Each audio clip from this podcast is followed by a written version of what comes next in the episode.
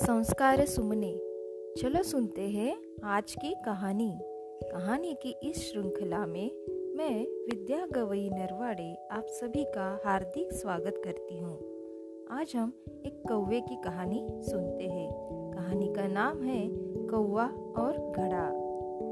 एक बार बड़ी ही भयानक गर्मी पड़ रही थी।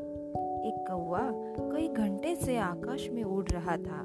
तेज गर्मी और लगातार उड़ते रहने से उसे बहुत तेज प्यास लगने लगी।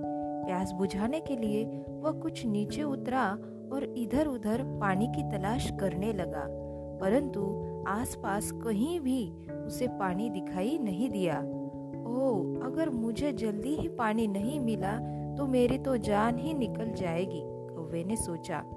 तभी अचानक कौवे को दूर एक पानी का घड़ा नज़र आया। वह तुरंत उड़ता हुआ वहाँ पहुँचा और घड़े में झांकने लगा।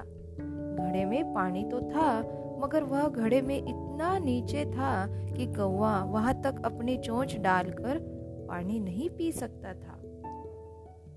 कौवा परेशान होकर सोचने लगा, अब क्या करूँ? कैसे अपनी चोंच पानी तक पहुंचाऊं? तभी उसकी बुद्धि में एक तरकीब आई। घड़े के पास ही कुछ कंकड़ पत्थर पड़े थे। कौवा अपनी चोच में कंकड़ लेकर घड़े के पास पहुँचा और कंकड़ घड़े में डाल दिया। उसने कई कंकड़ घड़े में डाले।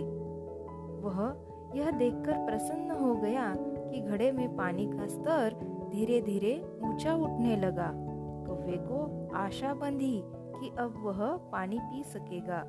अपनी इस तरकीब की सफलता से खुश होकर वह दुगने उत्साह से घड़े में कंकड़ डालने में जुट गया।